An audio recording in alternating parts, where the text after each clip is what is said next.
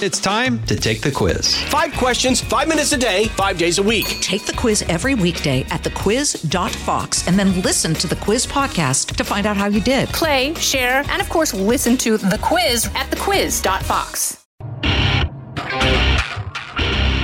Hey, everybody, it's Greg Gutfeld. I am so excited. I am with the metal god himself. I am in the presence of Rob Halford. Judas, one of the greatest, not just the greatest, one of the greatest metal bands, but one of the greatest bands of all time, never released an album that wasn't great. Some bands, they have, even Van Halen had a bad album, but not Judas Priest. Rob, how are you? Hey, Greg, thank you for those beautiful heavy metal words. And I'm doing great, man. It's good to see you. Good to It's see good you. do. We're doing this via Zoom, and I feel like the, your presence is just warming me up. By the way, I wanted to wish you and your partner, Tom, a happy birthday yesterday as a Marine, because yesterday, Yes. birthday for the Marines. Yes, thank you. I'll I'll uh, I'll extend your wishes to him. Yes, he was active duty. He uh, served in uh, uh, in Iraq and Somalia, Mhm. and he's got so many medals. When he walks, he's like lopsided. but a big shout out to all of our beautiful veterans here in the USA. We love you so much, and thank you for your service. We just had the same thing in the UK on Sunday, uh, Remembrance Day. So this is a beautiful time. These last few days to uh, remember these incredible people uh, that uh, that some had the ultimate sacrifice, uh, but also those that are uh, active duty uh, right now. Thank you so much for everything that you do. Yeah, and, and um, it's also not only not only is it Veterans Day today. What is it also today, Rob? It's National Metal Day. Oh yeah, yeah. I want to thank you for your service. There you go. Thank you so much. I've been doing it for 50 years, Greg. So where's What? my medal? I, you know, uh, a buddy of mine, I, uh, he's in a band called the Melvins. King Buzzo was the guy who told me to that your book was great, and so I went to order your book, and it comes up as audio, and I go, "That's the only way you got to experience this book is the audio book because you get to hear it from your mouth." And it- yeah. it, it was so every night I would like turn it on, and then you got this Birmingham slang. It just made it. it did, now let me ask you: Did you enjoy doing it as an audiobook? I did, yes, because it's a different texture. I love reading. I love to pick up a book the old fashioned way. if, if it is old fashioned, I don't think you'll ever go out of fashion. A book is a book, right? But anyway, to read it is, is a great experience. Um, I got to give a shout out to my guy Ian Gittins because he captured my character, he captured my essence and got them onto the pages. But to actually speak it out so that friends around the world, metal maniacs around the world like Greg, can hear me. Yeah. Um, I think it just adds a little bit more of an intimate uh, experience to it, and it certainly has more power. I think it has more power when it's coming from the source, as as you might say. Absolutely. It, but uh, people, I don't think people know how hard it is though to do an audiobook because when, when you sit down, I mean, your book, I think that must have been 450, 500 pages. If I, I it was, I maybe, maybe it was about 400, but I mean, it's, I've done these audiobooks. It's, it's a challenge because it's, it's, it's pretty exhausting, right? yeah, you can't drop the ball. You Yes. can't drop the heavy metal ball because you know when you're by yourself, you feel mm-hmm. like it's just you and the microphone and you Right. and your producer. But it's not. It's going to go out when you do your show. It's just going out to millions of people. So you've got to get the the headspace in the in the correct place. You've also got to remember that an audio book, like a regular book, can live forever. Yeah. So you you you've got to engage people in the moment, but you've also got to think beyond this place that you're at now and way into the future. So it does take uh, it does take some concentration. But hey, I've been doing that as I just said for 50 years with my beautiful heavy metal band Judas Priest. So when you make a record, it's the same kind of intention. The dedication has to be spot on. You know, it's so funny. Uh, I always the one when I do an audiobook, that's when I realize there are words that I've written that I've never said out loud, and I don't know how to pronounce them. And I feel really embarrassed in front of the editor when I look at the word and I'm about to say it, and I don't know how to say it. You know, and and uh, but uh, I get over that. so I learned so much from your book about you and other things. But the, I learned the most important thing I learned from you is that you are a hopeless romantic. That that comes out immediately. I mean, you sound like you would do anything for a uh, a long term uh, monogamous, uh, pseudo monogamous relationship. I mean, you would move like you would move places if you felt that that was what it took, which is like it's really rare, I think. Well, it's the power of love. You know, the power of love has no rules, it has no boundaries, it has no laws. You just go out where your heart sends you. Mm-hmm. And that's what it was for me. You call of course, my journey to find the one uh, mm-hmm. took a long time, like it does for a lot of people. Yeah. Um, so it was it was a search for me that was difficult because, of course, I was in my own kind of heavy metal closet. I didn't come out until the early 90s. And, and a lot of these experiences happened when I was still hiding my identity. Right. And so th- there is some poignancy attached to it, but I, will give you I'll give you big metal points for that, uh, Greg, because I am I am a, I am a, a, a heavy metal romantic. I mean, I think you know for for men especially, it's a beautiful thing to be in touch with your emotions, mm-hmm. not to be afraid of that side of you, and um, so that's just part of many of these exposes, if you want to use that. Well, I use the word confess. Uh, one of the many confessions in this book that's out right now. Yeah. Um, uh, the interesting thing is the challenge. Okay, so you're in a massively popular band, and you could see everybody in your band basically have access to the candy store. So you're because yeah. like anybody who's in a band, part of the reason why guys get into bands is because of the candy store, the women and the drugs, and you can't do that. You cannot no. do that because it's like what you, it's it, it is such um it's such kind of a cruel irony that you get this job that has these rewards, but the rewards you can't. It's not there for you. Yeah, and you know, again, it's all about balance. Yeah. Um, sure. The, the, the, you know everybody needs in, intimacy and everybody needs some kind of physical um, uh, experience that's just part of human nature but uh, for me it was difficult because uh, at certain times uh, not so long ago uh, that would have been a major clash that would have been like a seismic heavy metal earthquake uh, to send a message out as to who i was completely um, because times were different then. It's still tough now. We still have a long way to go in terms of the struggle and equality.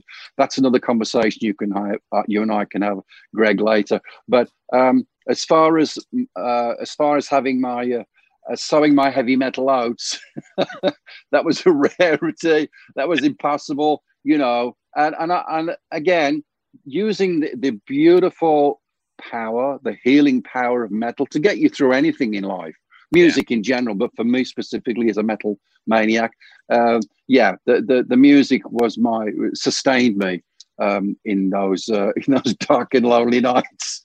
I realized uh, that you might be the you might be the only author in history to have a book in which the author meets the queen and also hooks up with a fan in a truck stop. what what a great that's just great man only greg could come up with that kind of dual scenario but yes this is the same guy that met her majesty and shook her hands illegally because you don't shake hands with the queen yes and uh, she says uh, I'm with my mate Cilla Black, who was still a, massive, huge national treasure, who's sadly no longer with us. And Cilla's like digging me in the ribs. You don't shake hands with the Queen. I'm like, I don't know what's protocol? I haven't got a clue. And then, then prior to that, I'm in a truck stop in Texas, having a wild shenanigans, excuse me, wild shenanigans. Three minutes. Was it three minutes? It may have been thirty seconds. Uh, shenanigans with uh, with with someone that turns out to be a priest fan. you can't write this stuff. Well, you can write it because I've written it. But oh my lord, yeah, this book goes everywhere. Oh, it does. It, it does. And there's so many. There's so many fun parts. I mean, there's a weird. The fact that you handcuffed yourself uh, to Andy Warhol is like you're again the only person that's probably ever done that. I imagine. I can't imagine. I haven't heard anybody else do that. no, they they certainly haven't spoken it out. That's for sure. But what a wild night that was. You know, a great show. We had Priest had a couple of great shows at the Palladium in New York City. And then our label threw a party and we played. And I see this guy in the front of me with his little Olympus camera taking pictures. Like, I know that. I know that hair. I know that. I know that bouffant. And it turns out to be Andy Warhol. And uh, we connected. It's strange because Andy didn't really speak that much. He used to say, "Oh, really?" A lot for everything. Oh, really? Oh, really? Oh, really? So I got my handcuffs out and I put them on Andy, and I go, uh, I go, I've lost the key, Andy. He goes, Oh, really? I said, I don't know where the key is. Oh, really? Which I, I did have the key. But yeah. the, the, the beautiful ending to that is that he and I got into uh, into a cab outside of this venue in New York, and then we went to Studio 54 together. Ah. And uh, you know, we walk up to the velvet rope is taken down, and we walk in, and then Andy goes one way and I go another, and that was the end of a beautiful experience. that I mean, it is. It, it, it's it's kind of like you you you touched on a specific kind of um, era. Like a lot of people don't have that experience with Andy Warhol because he's just not around, and that the fact that you you're kind of like you basically uh, I don't I, I don't know I'm not articulating it well enough, but you were able you have a piece of that era that other people don't have. Aside from also like recording an album in um, oh my god, who's uh, I'm, I'm spacing in, in John it? Lennon's house in Ringo's yeah, house. Yeah. yeah, and you uh, the matching toilet seats. I just remember the matching. Yes, yes. Yoko. I mean, yeah. Who knew? Who knew that John and Yoko had an early morning poo holding hands together because they did, because there were these two toilets with the little brass plaques behind each one.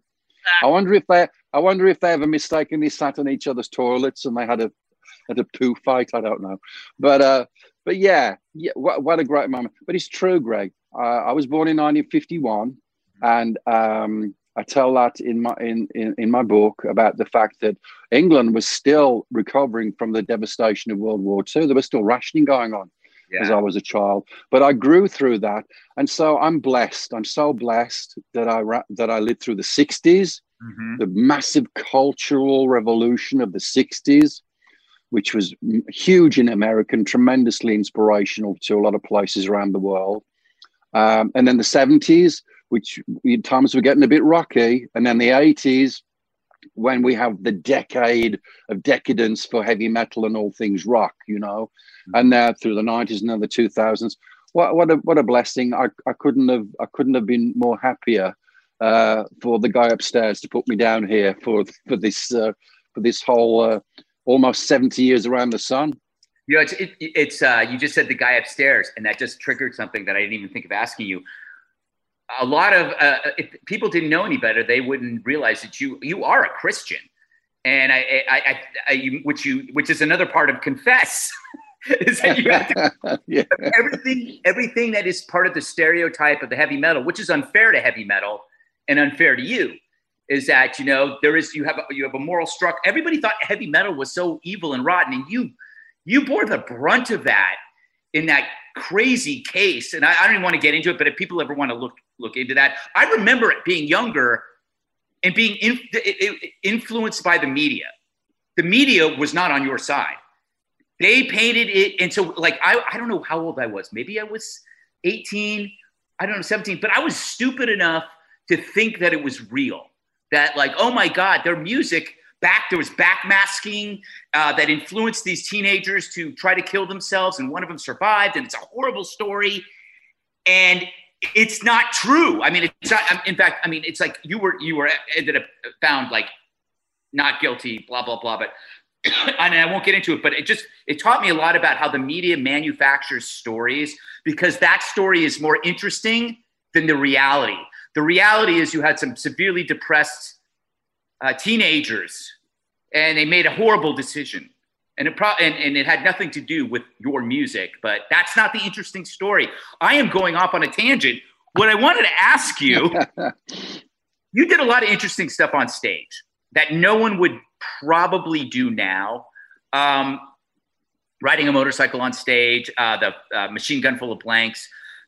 what what do you see the how do you see the current state of music? Do you see it as a safer kind of world now? People are more reticent about taking risks. I tell you what's interesting about that analogy, Greg, is that for me it does seem as though a lot of the music has gotten safer, but the world has gotten somewhat scarier. You know, whereas back back a few decades, back back even maybe less than a decade, it was it was the flip side.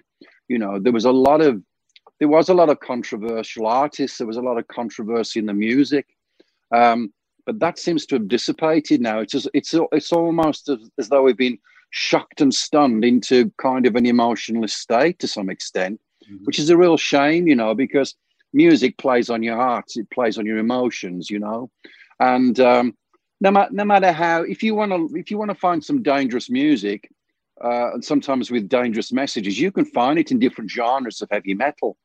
Mm-hmm. The most beautiful thing about heavy metal music, like most music, is that it's uplifting. You know, it pulls you through things, and and as as it's pulling us through right now with this pandemic, we're using music to to help us heal and to help us get through uh, whatever difficulties there may be in life. Mm-hmm. It, it's so true. I mean. It, I, I mean, I, I remember the I remember the music that carried me through stuff, and uh, and I and as I get older, I'm more I'm more into electronic music because I guess I I don't know why if I, I listen less to lyrics. What I want to ask you about current metal is you talk you know when you think about the 70s and the 80s, the there was a certain theatrical pride to the bands, like whether it was Queen or Judas Priest or David Bowie. People like um, it was a proud act. You were out there showing off. And I know there are metal bands that I really, really like that uh, are that are around now, and I won't mention them because I'm going to criticize. It's almost like they do the opposite. It's like it's more important to remain unimpressed with the fact that you're performing. So it's they don't get dressed up. They don't. Sometimes they don't look at the audience. They look down at their instruments. Even the lead singer feels like he's kind of in a he's alone and there isn't that there isn't that kind of like joy like holy crap we're putting on a show am i wrong in this comparison i don't know no i, I agree with you i agree that there again there are different um, different ways to enjoy your experience of, of music and the thing about priest is we have been flying that british heavy metal flag as we call it for so many years now and we, we said we said from day one when our fans come and see us, we want to leave them with metal memories. That we want to, we want them to go away from a show and not only think about the music, which is the, the main essence of who we are and what we're about in the metal community, but also, oh, there was the bit where Rob came out on the stage, and then there were these things going on, and there was the machines happening, and there was the smoke and the dry ice and the lights, and so you take all of that essence away with you, and you and that lives with you till the next time. So as, as far as reinvesting in yourself, that's what Priest continues to do. We should be out on the road right now celebrating 50 years of heavy metal, which looks like it's going to obviously be bumped into next year. But it'll still be a 50 year celebration. We have all these incredible sets built. We have all these amazing things that are going to happen, and our fans are looking forward to that experience. But yeah, uh, a lot of metal bands thrive on that type of um, that metal uh, uh, escapism. Mm-hmm. It's escapism. You go to a show, it's like going to a Broadway show. You get lost in it. You you just really enjoy the whole getting out of the real world type of uh, vibe, uh, and and it's great. You know, it's it's it's it's it's just a wonderful place to see each other, all your metal mates, all your your metal friends, and and then uh, you know there you go. It, it's it's the pure it's the pure pleasure of of uh, diving into something and uh, and and just being with people that feel the same way about you about the music that you love. Who, um, who did you enjoy in terms of bands or performers who did you enjoy playing with whether on a on a uh, you know on stage like openers or headliners? And who did you find you couldn't be you wouldn't mind it if you didn't see him again? Well i'm not i'm gonna i'm gonna kind of nudge that, nudge that part to the question you're, you're but so hey this is so great. I saw David Bowie on the Ziggy Stardust tour. I, I, that's what a you know what a thing to remember. Um, we opened up for Led Zeppelin on Down Down the Green, uh, Bill Graham production, in, in, in the Bay Area, um, which uh, which we talk about in the book. Uh, I, have stood on stage and uh, and and watched so many bands. We opened up for Kiss when Gene was dating Cher and uh, and and so many more. You know, REO. When Priest first came to America in the seventies, nobody had a clue what heavy metal was. Mm-hmm. So we would open up for bands like REO Speedwagon and Foghat and Head East and Molly Hatchet and 38 Special, and then we'd go on. And everybody would, what the hell is that noise? But we win the crowd over by the end of the night. So all of these beautiful bands um, are treasured memories for me. And I know for so many people, um, that, that love uh, the music that they love. There's just, there's just this great journey that we're on together of, of bands and artists that we've uh, that we've enjoyed. All right, don't go anywhere. We'll be right back. Hi, everybody. It's Brian Kilmeade. I want you to join me weekdays at 9 a.m. East as we break down the biggest stories of the day with some of the biggest newsmakers and, of course, what you think. Listen live or get the podcast now at briankilmeadshow.com one of the bands you talk about, and I learned something about ACDC I didn't know, which is Angus Young is a lightweight. And you were like, when I was in high school, and Priest and ACDC were the bands. I went to Serra High School in San Mateo, California. So that's early 80, 80 to 83. And um, you I, you met Bon Scott, right? I mean, I, I, I mean, it's, it's kind of like he was a legend. I mean, that voice was insane. He was remarkable, yeah. remarkable guy a, a remarkable man. And yeah, I mean, Bon was just a full on rock and roll, um, much like um, my other late great friend Lemmy. You know, they, they, that there was something about those guys that they're irrepre- irreplaceable mm-hmm. in everything that they represent. But we had the pleasure of a priest had the pleasure of opening up for ACDC on one of their big European tours. They took us out, and uh, sadly, it was the last tour that Bon made. Uh, he passed just as we went in to make the British Steel album, ironically enough. Um, but uh, yeah, I remember w- w- this is back in the day when I used to like a beverage myself. I've been clean and sober now for 36 years. But uh, uh, I, I, offered Angus a drink. Oh, no, I can't drink. Come on, Angus, just have a little little sip. No, no, I can't. You know, I, I, it, it, I, I just go off my head, you know. So at, at the end of the tour, we had some champagne. So we, I actually watched him take a small glass of champagne and one glass of champagne, and he was blitzed. Three minutes later, he was legless. He was legless, bless him. And uh, that's that's the extent. That's another story about my my my demons uh, in in in in substance abuse. Uh, and uh, that's just a that's just an unfortunate rite of passage for a lot of people in in rock and roll, and mm-hmm. some of us can live with it, uh, and some of us can't. And some of us find out we have a disease like I'm a recovering alcoholic and drug addict for 36 years. This is one day at a time. So um, it's just great being around all of these different personalities that uh, that have different ways of uh, enjoying themselves.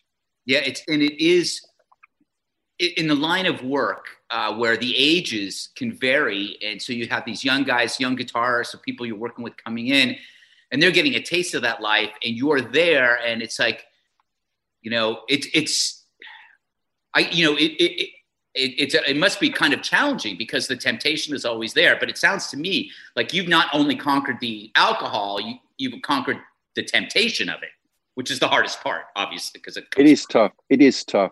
I, I, I wouldn't. I wouldn't. I feel like right now I could say I've I've uh, beaten down temptation mm-hmm. with a, with a big guitar or a mic stand. But I know that's not the fact. I know that's not the fact. I know that literally for, for a person like me, and I'm sure for many of, of your viewers, it is a day to day challenge, you know. And but if you if you have the great thing about recovery is you find out so many things about yourself. Mm-hmm. And one of them is your own built in power, that we all have this built in power and strength for everything in life. Sometimes you have to hit you have to hit a wall and sometimes you have to go deep down in a hole before you realize you've got this built into you. And um, that's one of the many joys that that I that I was taught through my through my rehab stint. Um, and that was an that was a an awakening an, an awakening for me. So yeah it, it is very much one day at a time for me Greg. Yeah. Um, how's your back? I remember uh, you oh thank you how's it doing How's your back when you get up in the morning, Greg? Terrible. Oh, no, I, I asked, I'm getting spasms. Like I've, I've, I've, I'll have a couple of years of pain-free back, and then yeah. I get those freaking I get mine's a lower back thing, so it's like That's it just same. in, and it's like a lightning bolt. And I, I, I'm always curious about how people do it without surgery. I mean, I'm not I'm not going to get surgery. I've I've I just get through it and it goes away. But I re- I know Okay. that you had back issues. Yeah, I, I had I had my last rites given to me by my new, neurospine surgeon, um, Harlan Spencer, Spencer Yeah. Harlan in Birmingham in the UK, and he comes into my room and he's at the bottom of the bed before before he knocks me out, and he goes, "I have to read you the last rites." I'm like, "What?" Goes, "This is a pretty this this is a pretty dangerous operation, you know," and I'm writhing in agony because I'm I've been in so much pain for months, you know. Um, you may not wake up. Okay, well, I'm ready. I'm ready to go. I'm ready to go upstairs. Hopefully, um, uh, you may be incontinent. I'm an old guy. I'm getting there already. you know, all these things. But I tell you something. It's it's it's very natural to to to to be afraid of something like that. But for me, in terms of my health, it was like I went I, I went to sleep in pain and I woke up completely pain free. I've still got a little bit, I had a little bit of a neg- uh, bit of a nudge of, of a discomfort here and here and there. But the advances in medicine, particularly from when I was a kid to where we are now, it's absolutely fantastic, you know. And there are so many ways that you can get yourself uh, put back in shape to get back on the road, which we're desperate to do because we miss all of our beautiful fans around the world, like so many musicians who are, who are not able to work right now. Are you? Uh, uh, I had I asked uh, some people, some fans of yours, for questions, and a lot of them brought up the efficacy or the joy of wearing leather pants. And I want to have. I mean, it, it's got to be hard to perform in leather pants. I mean, that's a right? Well, yeah, you remember that great Elvis comeback special when he's dressed in the leather? He was beautiful. Even Oh. yeah, he looks beautiful, but even Elvis was squirming. I don't know how much of that was the show or the pants. You know? he was constantly adjusting himself on that stool. It's an art. It's a it's a fine art. Uh, it's one of those things where practice makes perfect. That's for sure. Yeah, yeah. I've I've never, but also I think you have to be. I'm short. I don't think short people are supposed to wear leather pants because then you look. I don't know what you you kind of look like a weird gremlin, like a big leather ball. Like a, you look like a medicine ball, and it's like you have to be, like tall people. They can pull off, no pun, leather pants. Short people can't. I I know my limitations, Rob. Uh, I'll stick to Uh, well, hey, Greg, I'm go- I'm going to call you out there. I'm I'm going to give you the number of my guy Ray Brown, who makes all of my stuff, and I'm going to say, Ray, get on the phone with Greg, take his inside leg measurement, and make sure that you make him look like this uh, this leather guard. Next time you next time you go on the on, on Fox Five, I want to see you in leather. Oh, I might. I, I, I would do that for you. I would do that for you. I have one uh, one last question, and then uh, well, and then I'm going to find out what you're, where you're going next. But one of the other things in your book, which was hilarious, was that you wanted to rollerblade on stage. and I'm thinking, like, okay, if they didn't know that you were gay, uh, at that point, when the lead singer says, "Why don't I rollerblade on stage?" It was at that point that they should have said, "Okay, Rob, we know." well, um, like everything in life, there are straight rollerbladers, there are gay rollerbladers, LGBTQ. We're all we're all rollerblading. It's a great. It's a, Right? I, I remember those days. Do you remember the days of the roller derby? The Oh, I roller love that. Oh my God, I grew up And, in. and, and Glow, Glow, the gorgeous ladies of wrestling. oh, Yeah, amazing. um, it was so gritty. It was so gritty. I watched it as a kid. It was on the daytime, like when you're home school from sick, and I would watch it, and it was like they were like they were, their names were always like the bombers, like the baby Yeah, yeah. bombers, and they were like mean, scary ladies. But uh, yeah, that emotionally scarred me. But you're right, though. Me saying that I, I, I stereotype the rollerblader. I just said it because I could never rollerblade. Every time I tried, I fell over. So I, I uh, you know, I still have a bitterness. Rob, I love talking to you. And so, what, what do you, what are you going to be doing next? Where can we find you? I know that it's going to be, it's hard to say at this point, but Well, I'm here at my my my home my home here in Phoenix, Arizona, where I've had a place since eighty something or other. Right. Um, and it's beautiful. We just got through one of the most incredible, hellacious, hell heat summers of all mankind. That was a that was a challenge. I was a heavy metal vampire for most of this summer. I only went out when the sun went down, and it was still 110. Uh, but I love Phoenix. I love the people of Phoenix. It's it's just a great home from home for me. So I'm here and I'm in touch with the guys every, pretty much every day. We're making a new Priest record, uh, which is exciting. So that'll be that'll be ready when it's ready. The big plan is for this massive resurgence. All the all the bands, all the artists are looking forward to getting out on the road again in 2021. So the future's great, man. You know, I'll be hitting the big 7-0 mark next year. You, and I couldn't be happier. I couldn't be happier. Over 60. I'll tell you that. Thank you. thank you. I'll I'll send you a I'll send you a Denny's gift card. I, I usually eat there at four o'clock. I'll have the turkey soup.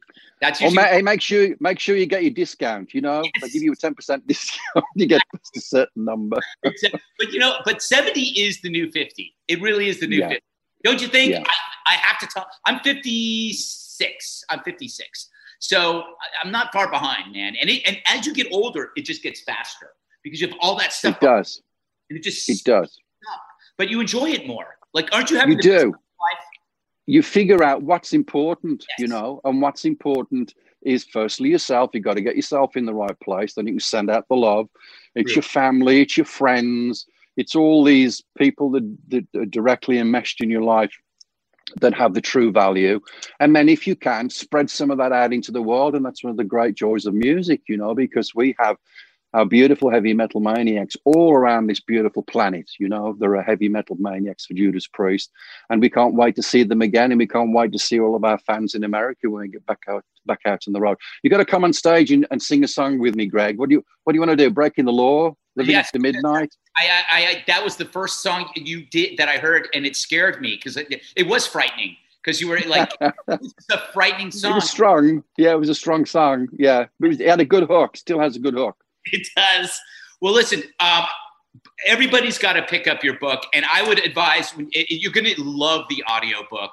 Especially, I mean, when you're sitting at home, nobody can read at lo- anymore. Try the the audiobook is going to make you laugh, and it's something like I always use. I always do the audiobook when I'm cooking or anything. It's just like it's just great. It's like having somebody in the house telling you a story.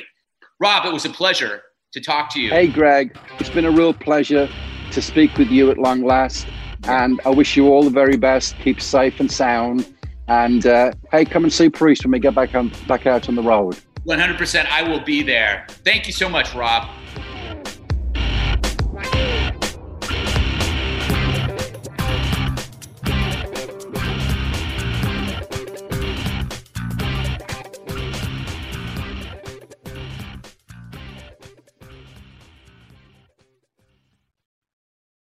Hey, it's Clay Travis. Join me for Outkick the Show as we dive deep into a mix of topics. New episodes available Monday to Friday on your favorite podcast platform and watch directly on outkick.com forward slash watch.